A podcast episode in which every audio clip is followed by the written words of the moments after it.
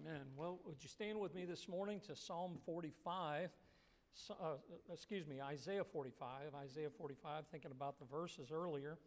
Isaiah 45, I don't know about you, but I heard that song as she was singing it the other day, uh, preparing for this morning. Anybody else ever get up in the morning and think to yourself, I don't know how I'm going to get through this day? You know, just feeling so overwhelmed. And uh, even, even as we live in this world that is a dark, sinful place, uh, it seems as if our, our daily lives that sometimes we find ourselves in the dark, in the darkness. And this past week, that's, uh, we spent the week uh, focusing on the Word of God and focusing on God. And we talked about the treasure chest and what is the most important thing in our lives right now, and that is the Word of God and God Himself. And I, I brought a little treasure chest with me this morning, and you know, treasures, you know, you ever heard the saying, one man's junk is another man's treasure, right? And uh, my mom used to go to garage sales, she called it junking. And she said, I'm going to go junking. And she'd come home with some nice things, you know, that people were just getting rid of and got it for an amazing price a lot of times. But you find that this world, uh, the things that this world considers to be treasures, a lot of people, of course, are chasing after uh, the mammon, the money, the riches of this world. And certainly that might be a treasure to some people. Other people, it might be something like uh, jewels. And we talked about uh, some things. These aren't real, so don't, don't act like they are. But these are, are, are cubic zirconians, probably. I don't know. But there's a lot of things that are considered to be treasures. And God kind of, with all that's going on as a pastor, we come to the end of our series on Joseph. And this morning, we start a brand new series. And uh, Lord leading me, I want to maybe over these next couple weeks, maybe months, just kind of keep what we're going to cover today from Isaiah 45 to use this as our springboard and this passage in Isaiah 45. Now, there's some history behind that, and the Lord may allow me to share some of the history behind this particular passage in Isaiah 45. But I want you to look at these verses beginning in chapter 45 and verse number 1. The Bible says, Thus saith the Lord to his anointed, to Cyrus, whose right hand I have to subdue nations before him. And I will loose the loins of kings, to open before him the two leaved gates, and the gates shall not be shut. I will go before thee and make the crooked places straight. I will break in pieces the gates of brass and cut in sunder the bars of iron. I will give thee the treasures of darkness and hidden riches of secret places, that thou mayest know that I, the Lord, which call thee by thy name, am the God of Israel. For Jacob, my servant's sake, and Israel, mine elect, I have even called thee by thy name, I have surnamed thee, though thou hast not known me. I am the Lord, and there is none else. There is no God beside me. I girded thee, though thou hast not known me, that they may know from the rising of the sun and from the west that there is none beside me. I am the Lord, and there is none else. I form the light and create darkness. I make peace and create evil. I, the Lord, do all these things. And I want you to notice again, look at verse number three. He says, I will give thee the treasures of darkness. And in verse number seven, he says, I form the light and create darkness. And let's pray this morning. Lord, thank you for how, God, you are always working.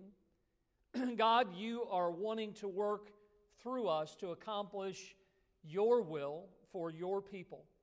And I pray that you'd help us to lay the groundwork this morning for really what's been happening in this world, in our lives individually, and Lord, what you want to do, what you are doing. God, may you help us to understand it this morning and to act upon that which you show us by your Spirit. In Jesus' name we pray. Amen. You may be seated this morning. Now, when you look at these verses, chapter 45, verse 1 down to verse number 7, did you notice how many times the, the personal pronoun I was used? 14 times in seven verses, if I counted correctly.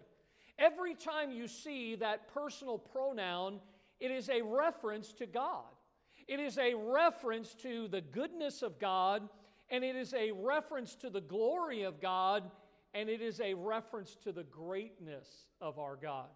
I love when I study the Word of God and I look at chapters like this that declares what God is doing. A lot of times people say, Boy, I just don't understand what God is doing. Well, this morning we're going to look at Isaiah 45 and what God is doing, but notice we're also going to look at what God is going to do in human history. We're going to see this this morning. See, there are times, which I believe in your life and mine, like today, where we find ourselves in the dark. You ever found yourself in the dark? I mean, I tell you, the dark can be a scary thing, and certainly in our lives, when we are, uh, we find ourselves alone, we find ourselves really not knowing what to do or where to go. There are times where we cannot find our way because we don't have the guidance that we need in our lives. We don't understand what is happening. And when we don't understand what's happening, what do we do? We look for answers. We try to figure it out.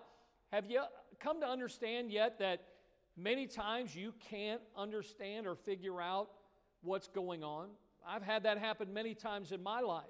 And I'm sure that's what was going on with God's people here historically in Isaiah chapter number 45. But I love the way that God says that He, God, will give them the treasures of darkness. Kind of an interesting thought this morning. Isaiah writing here actually is writing in reference to what is known as the Babylonian captivity. Uh, this is something that happened with Judah. And as Isaiah is writing this, and of course, we find other places in the Bible where this is recorded Ezra and Jeremiah. Not only does God record here in Isaiah the captivity of Judah, but he also covers the deliverance of Judah. That, that is what we'll see this morning. God's people, remember, as we've heard many times about a young man by the name of Daniel, and there were three other Hebrews that the Bible mentions Shadrach, Meshach, and Abednego. They were among the many in three different times where God's people were carried away into captivity into a, a, a foreign land known as Babylon as captives. God told his people that they would be in captivity the, the amount of time that they refused to obey him. Remember, as you study the Bible, maybe you've seen this where God told them that they could work the land that God gave to them, but every seventh year they were to let the land rest. And the, the children of Israel, they disobeyed God just like many of us. God has told us what we are to do, how we are to live our lives. Obedience is the very best way to show that you believe. But many times we don't do what God has asked us to do, and along with that disobedience comes consequences, and that's what Israel, that's what Judah found here in their lives, where they were taken into captivity because they would not obey God. Look what Jeremiah writes, Jeremiah 29 10. For thus saith the Lord, that after 70 years, how many years? 70. So, how many years do we see that they did not obey God? Well, 70 years, because again, it would be uh, based on the amount of time that they refused to obey Him. So, the, the captivity of the children of Judah was for 70 years. And Jeremiah says, after the 70 years be accomplished at Babylon, notice God says, I will visit you. and perform my good word toward you in causing you to return to this place. God tells us through Jeremiah the prophet that there, there would be a 70 year captivity, but at the end of that time of disobedience, and of course, being in captivity, that God would allow them to come back into the area known as Palestine. When you and I, like Judah, when we go through periods like they were doing, periods of darkness, times where we are being tested, trials in our lives, certainly they went through it when they were in Babylon. When we go through that, what you and I need to do as God's people is that we need to, by faith, trust God during those times of darkness. Allow God to point the way to the treasures that are in the darkness. God has, see, a lot of times people think, boy, I, I just don't know. I don't understand why we're going through this. I don't understand this whole situation with COVID 19. Well, guess what? Neither do I. But I do know this God knows what's going on, God knows what He is trying to accomplish. And can I say it as we look at the passage this morning? That during this time of darkness, that God has treasures for us in the darkness. That's was telling Judah during this particular time that there are treasures to be found in the darkness. Look at Romans chapter number 11, verse 33. Oh, the depth of the riches, both of the wisdom and knowledge of God. How unsearchable are his judgments and his ways past finding out. Look, you and I, we are finite beings. God is infinite. God knows what he is doing. We cannot understand it. His ways are past finding out. For who hath known the mind of the Lord, or who hath been his counselor, or who hath first given to him, and it shall be recompensed to him again?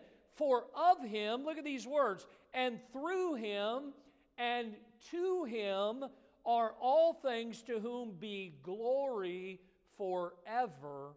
Amen. God knows what he's doing.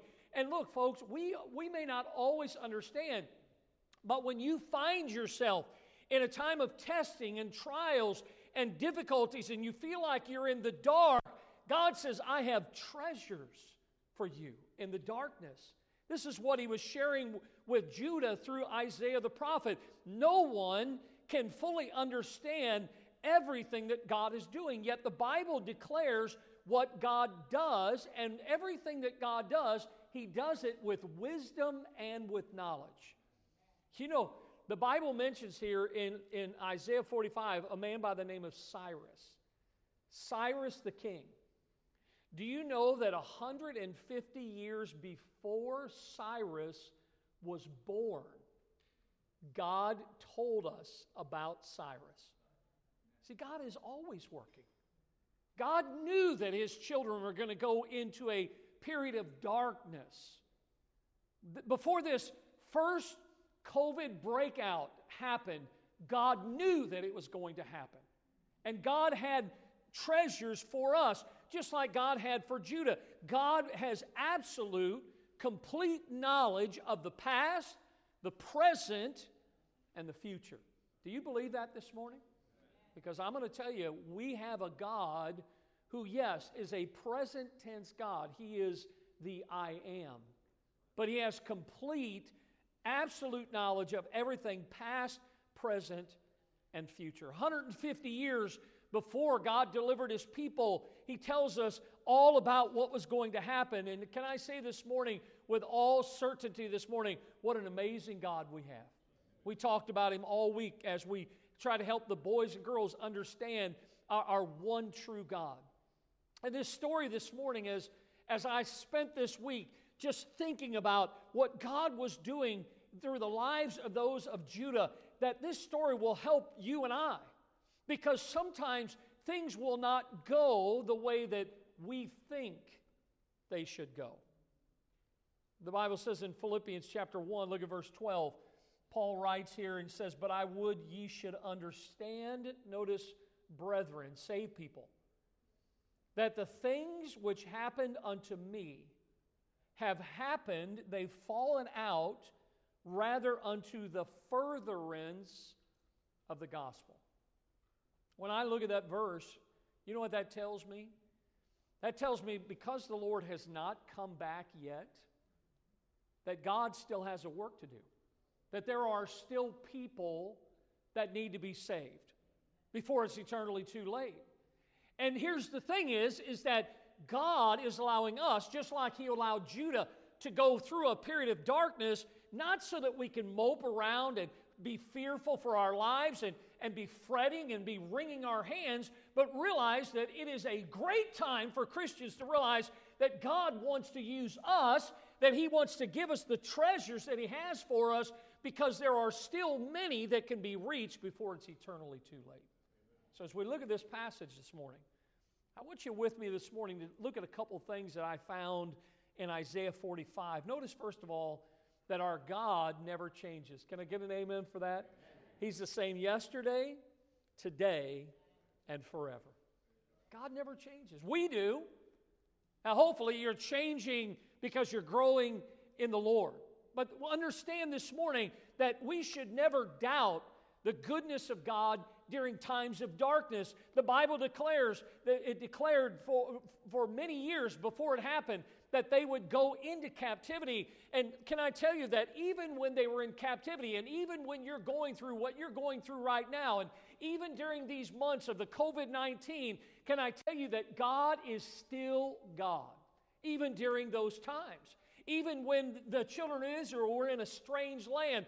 Notice these verses from Psalm 107 this morning. Look at verse number one there in your notes. Oh, give thanks unto the Lord.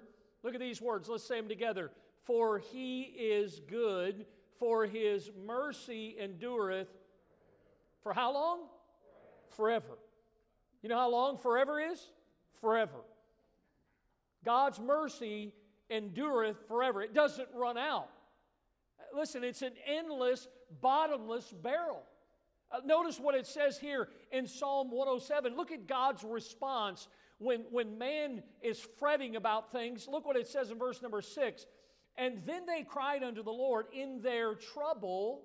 And what was his response? He delivered them out of their distresses. Verse number 13. Then they cried unto the Lord in their trouble. And what was his response? He saved them out of their distresses.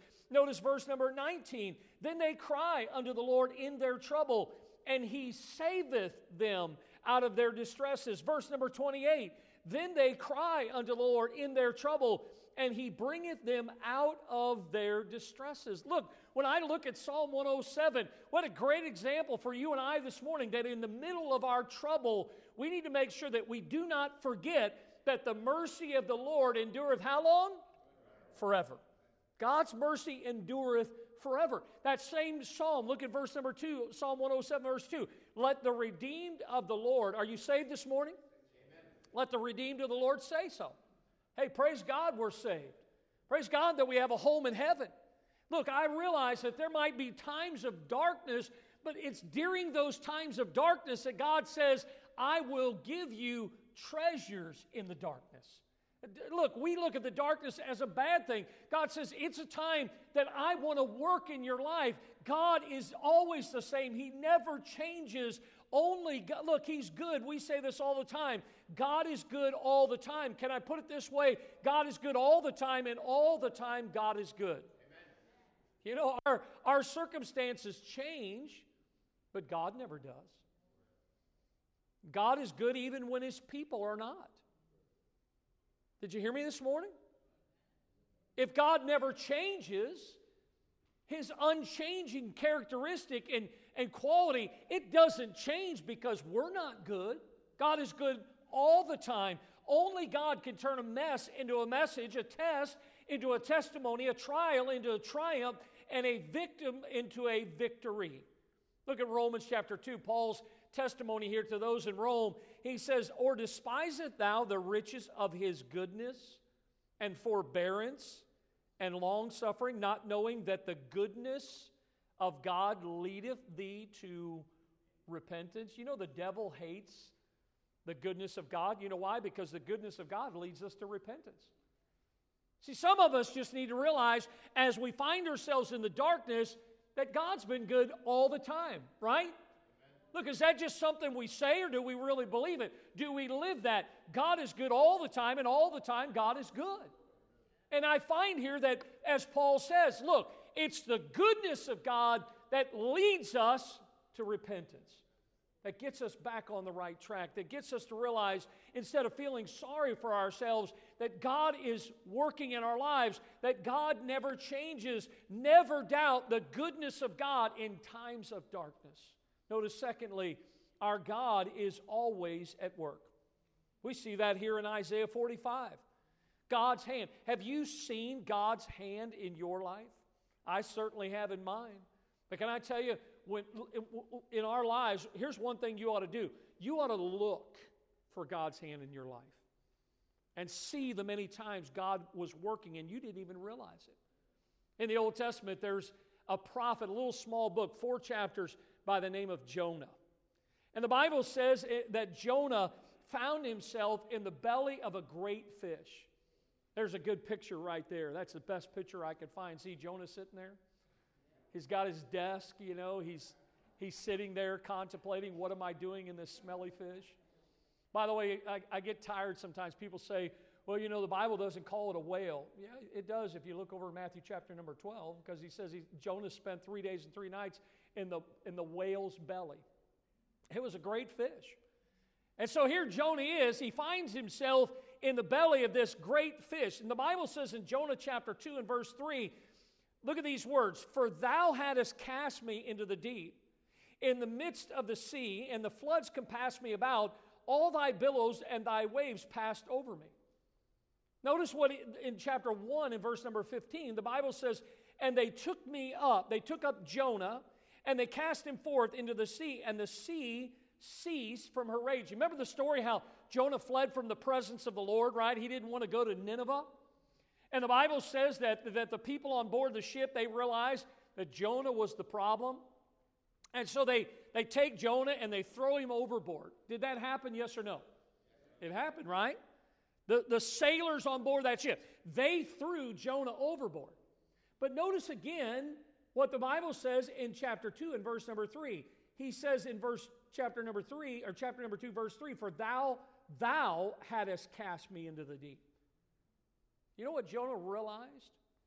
He looked beyond, yes, those sailors that might have picked him up physically and thrown him over. He realized that it really wasn't the sailors that threw him over. It was really God. God was the one that said, Jonah, you know, he, this is what's best for you. I'm going to let you go through this, this time of darkness in your life. Jonah, as maybe he was sitting here and in this depiction this morning, maybe Jonah realized and he saw God's hand in the matter. And I don't know about you or where you are or what you're going through or what you'll face in the days to come, but can I tell you this that if you look, you just might see God's hand at work in your own life. You need to understand that when you find yourself, and I guarantee as Jonah was sitting there or whatever he was doing in that smelly fish's belly that Jonah realized somewhere along the way God loves me. God loves me. And God is working in my life. Remember what John wrote in 1 John chapter number 4? Look at this. We love him. Why? Because he first loved us. He loved us while we were yet enemies. God loved us in our sinful condition. And just like Jonah, when we, you and I, when we experience the love of God in our lives, what that does, the love of God, is it will stir our hearts to love Him in return, to want to serve Him the way that we ought to. Each and every day, we need to see God's hand in all things in our lives, and the only way we can do that is by faith. And so we see here that our God never changes. Notice our God is always at work. Thirdly, this morning, I see that our God works Notice our God's work comprehends all of history. Our God's work, what God is doing, it includes, it comprehends all of history. I, this is a great help to me whenever I see this, how not only here in the life of, of, of those of Judah, but in so many others in history, I find that God's work is not confined to one period of time. Aren't you glad for that? Because God wouldn't be at work today if God was at work back here in Isaiah 45. See, his work is not uh, confined to one period of time, it includes all of human history. Psalm 31, verse 15 My hand, my, the times, my times are in thy hand. Deliver me from the hand of mine enemies and from them that persecute me. Somebody said, Our times are in thy hand. Whatever they may be, pleasing or painful, dark or bright, as best may seem to thee. You see, our times, just like the psalmist, are in the hands of God. Your life today is in God's hand. God was working in Isaiah's day, and God is still at work today. And we may look at a tragedy and we might think to ourselves, we see something tragic going on, and we think to ourselves, what a loss. But when you look at it from God's perspective, what we ought to realize is what a gain instead of what a loss. We may not see things from God's perspective, but I'll tell you this we believe that God makes no mistakes. Do you believe that this morning? God doesn't make mistakes. Look at Psalm 18:30. As for God, his way is what? It's perfect. The word of the Lord is tried. He is a buckler to all them that trust in him. See there, look, folks, I know you know what I'm talking about this morning. There is darkness in life. And, and in the darkness of life, we find the treasures that God has provided. And notice here, fourthly, this morning, that our God, as we go through these times, He works out every detail. He, God is working all the time. Look back in chapter uh, 45 and verse number 1. Look at these words. How God says, Thus saith the Lord to his anointed, to Cyrus, whose right hand I have holden, to subdue nations before him, and I will loose the loins of, of, kings to open before him the two leave gates, and the gates shall not be shut. You see, in those verses, God is actually speaking about the exact gates that the army with Cyrus would go through. Those leave gates are the gates of Babylon.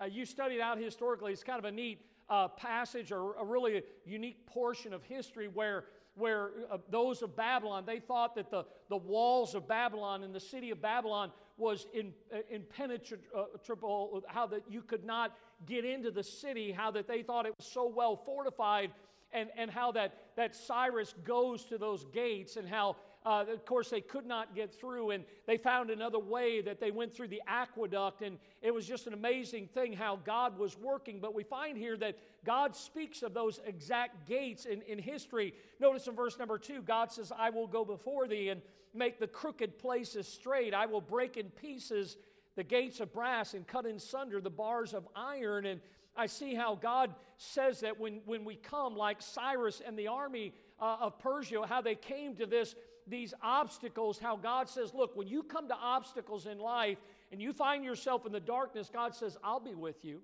I'll go through that with you. I will take care of every detail. And I think it's awesome in our lives to realize that God is interested and involved in every detail of our lives. You know, God doesn't miss a thing. He's involved in every detail. Look at Genesis 28 15.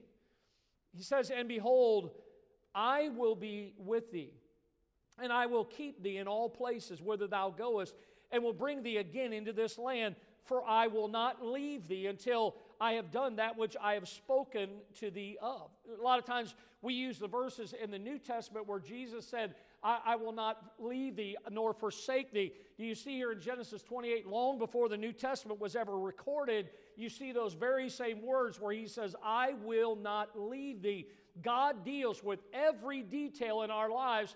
And I'll tell you this that when God says, I will be with thee and I will not leave thee, you know what that's talking about? That God's presence is going to be with you. Do you know the Bible says that where two or three are gathered together in His name, He's promised to be there with us? Do you know God's here today? We came to worship the Lord, and the Lord is with us. Do you know what our treasure is in the darkness? It's the presence of God. The presence of Almighty God. I was thinking this week about when Moses went up on Mount Sinai and God said, I want you to take your shoes off. Moses saw this bush that was burning, but it wasn't consumed. He was in the presence of God. Do you know that we can come boldly before the throne of grace that we can enter into the holiest of holies, into the presence of God. Folks, we live in a day where it's almost like God is a distant God. Like we cannot get close to Him, we cannot know Him. But yet the Bible reminds us so many times, He says, I'm working every detail in your life. My presence, Exodus 33 14, look at this. My presence shall go with thee, and I will give thee rest. I love the thought here how God is working every detail with us and in our lives. Notice another thought this morning is our God works through individuals. I want you just for a moment to forget who you are and realize that God saved you and God wants to work through you. See, a lot of times, if you're like me, you realize how inadequate we are, that we're sinners saved by the grace of God. There's nothing special about us, but there is something special about our God. And God wants to work through individuals. God sent us a Savior. He sent His Savior through the nation of Israel. Notice in chapter 45, again in verse number 5, look what He says I am the Lord, and there is none else. There is no God beside me. I girded thee, though thou hast not known me, that they may know from the rising of the sun and from the west that there is none beside me. I am the Lord, and there is none else. See, God said from the east to the west that people would know. That's what we tried to help the boys and girls with this week to know who is the one true God. Remember what David said when he, he stood there in the valley of Elah and Goliath, the giant, was standing there blaspheming God. And David said that all the earth may know that there is a God in heaven. You see, people need to know who God is. God wants to work through individuals. And I love here in chapter 45 how God used an individual. Do you know that when you study the Bible, to my knowledge, and I believe this is correct, the only Gentile in the Bible that God actually referred to as his anointed was Cyrus. Look at it again, chapter 45, verse 1. Thus saith the Lord to his anointed, to Cyrus, whose right hand I have holden, to subdue nations before him. I will loose the loins of king to open before him the two leaf gates, and the gates shall not be shut.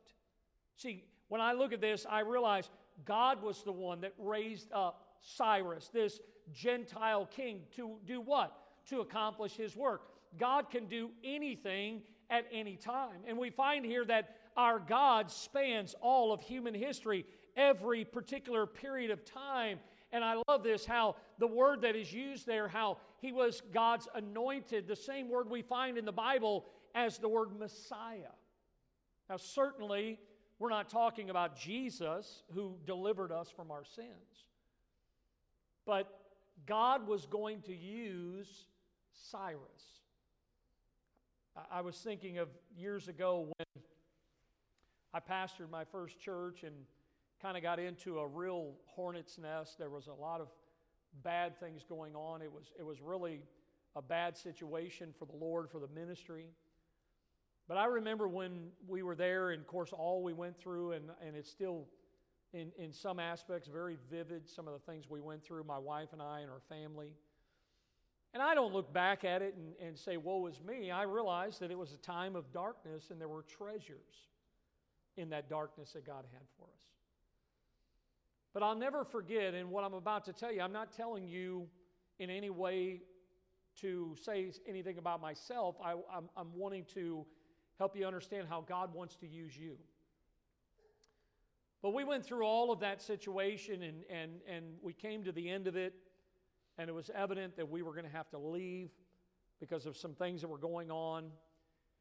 And honestly, I wish I would have handled some things in a different way. And, and, and, of course, I made mistakes myself. But I remember that we were talking to some of the people, some of the members that were dear to us. And there was an elderly couple that lived just really up, up the highway from us. His name was Jim, her, his wife's name was Cardine. And she came to me one day and she said to me in, in, this conversation that we had, which was a really sweet time, she said to me, She said, Pastor, I just want you to know that you are our Moses. I've been called a lot of things in my life, but I've never been called Moses. And I looked at her and I said, I said, Cardine, what are you talking about? And she said, Pastor, she said, I, I was born here. She said, I was raised just down the road. She said, I've gone to this church all my life. She said, I have a, we have a cemetery out behind the church. She said, I have a cemetery plot in that cemetery behind the church. In other words, this has been my life. And here's what she said to me She said, God sent you here to lead us out. I'll be honest with you, I stood there for, I don't know how long it was, probably was really only a couple seconds, but I remember thinking, wow, I would have never thought of myself in that way. I would have never thought that, that God would use me to come to a place to share the truth with people that were in the dark so that they could see the light, that they could see the treasure. Can I tell you this morning that God may have you where He has you? Because He has a treasure for you. He has something that He wants to do through you to help other people. I hope you see that this morning. That what happens in our lives has an eternal significance as it relates to God and to the work of God. Ephesians 2:10, look at the verse. For we are his workmanship, created in Christ Jesus unto good works which God hath before ordained that we should walk in them. Look, you know what the Bible's saying there? We are God's work. God works through individuals. That's why we had vacation Bible school this week. We could have just said, hey, forget about it. We can't have vacation Bible school. No, boys and girls needed to hear about the one true God. That's why we have church. That's why we have revivals, because God wants to work. Imagine what our great God can do through any human instrument that will allow that person to use God for him to use their lives. Look what Paul says in Galatians 2:20, I am crucified with Christ. He says, Nevertheless, I live, yet not I, but Christ liveth in me. And the life which I now live in the flesh, he says, I live by the faith of the Son of God who loved me and gave himself for me. God saved you, did He not? And God wants to work through your life. And it may be that it may go through a period of darkness, but look, don't let the darkness overcome you. Let God take you by the hand as you go through the darkness, and He will lead you to the treasures of darkness. And then notice lastly this morning that our God never works against our will. You know, one thing I love about God is He didn't create us as robots. God gave each one of us a will, a free will, to make choices. I'm looking at people this morning, and although I can't necessarily look through the camera, I'm looking at you at home. You could have chosen to not be in church today, it was your choice. And when I think about our will, look, we should be willing as Christians to surrender our will to His will. When I think about how good God has been to us, to, we, look, all of us need to allow His will to be accomplished in our lives. Look at 1 Corinthians 6. What? Know ye not that your body, your body, is the temple of the Holy Ghost, which is in you, which ye have of God, and ye are not your own. Boy, you ought to let that sink in. If you're saved this morning, God lives in you. Your body is not yours. Look what it says in verse 20. For ye are bought with a price. You know what? Look, we're not worth much, are we? We're just dirt. But the Bible says God so loved the world that he gave his only begotten Son. So the Bible says here in verse number 20 that you are bought with a price. Look at it. Here's what we need to do as we think about this God working, He wants to accomplish His will. He says, then glorify God in your body and in your spirit, which are God's.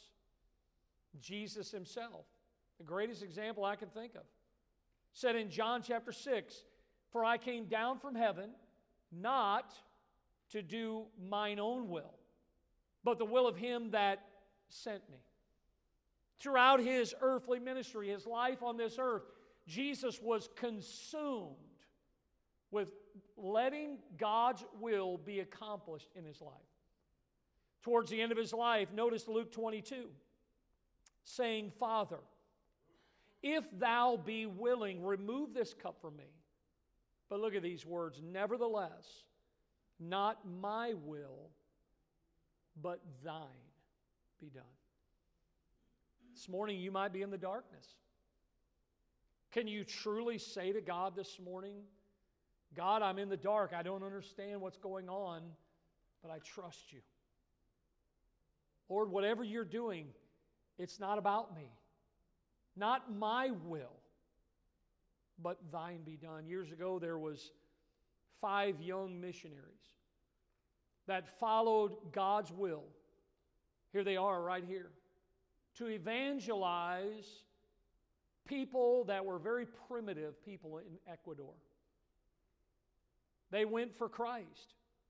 And on October, notice, uh, excuse me, on January the 8th, 1956, these five individuals, Jim Elliot, Nate Saint, Ed McCully, Peter Fleming, and Roger Youderian, were attacked and speared to death by a group of native warriors.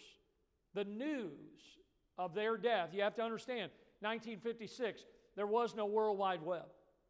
But the news of their death began to spread across the world and, and, and it was broadcasted around the world. It was picked up by Life magazine, and you see the article there this morning and how some people would have said, What a loss. And, and, and listen, certainly five young men lost their lives, but can I say that God says, What a gain?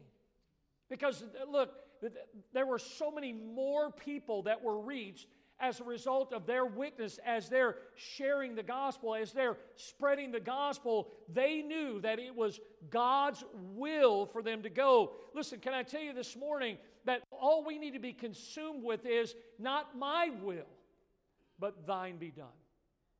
You see, I, if you look, and I don't know if you can tell, but those men are not in that picture. You know who's in those, that picture?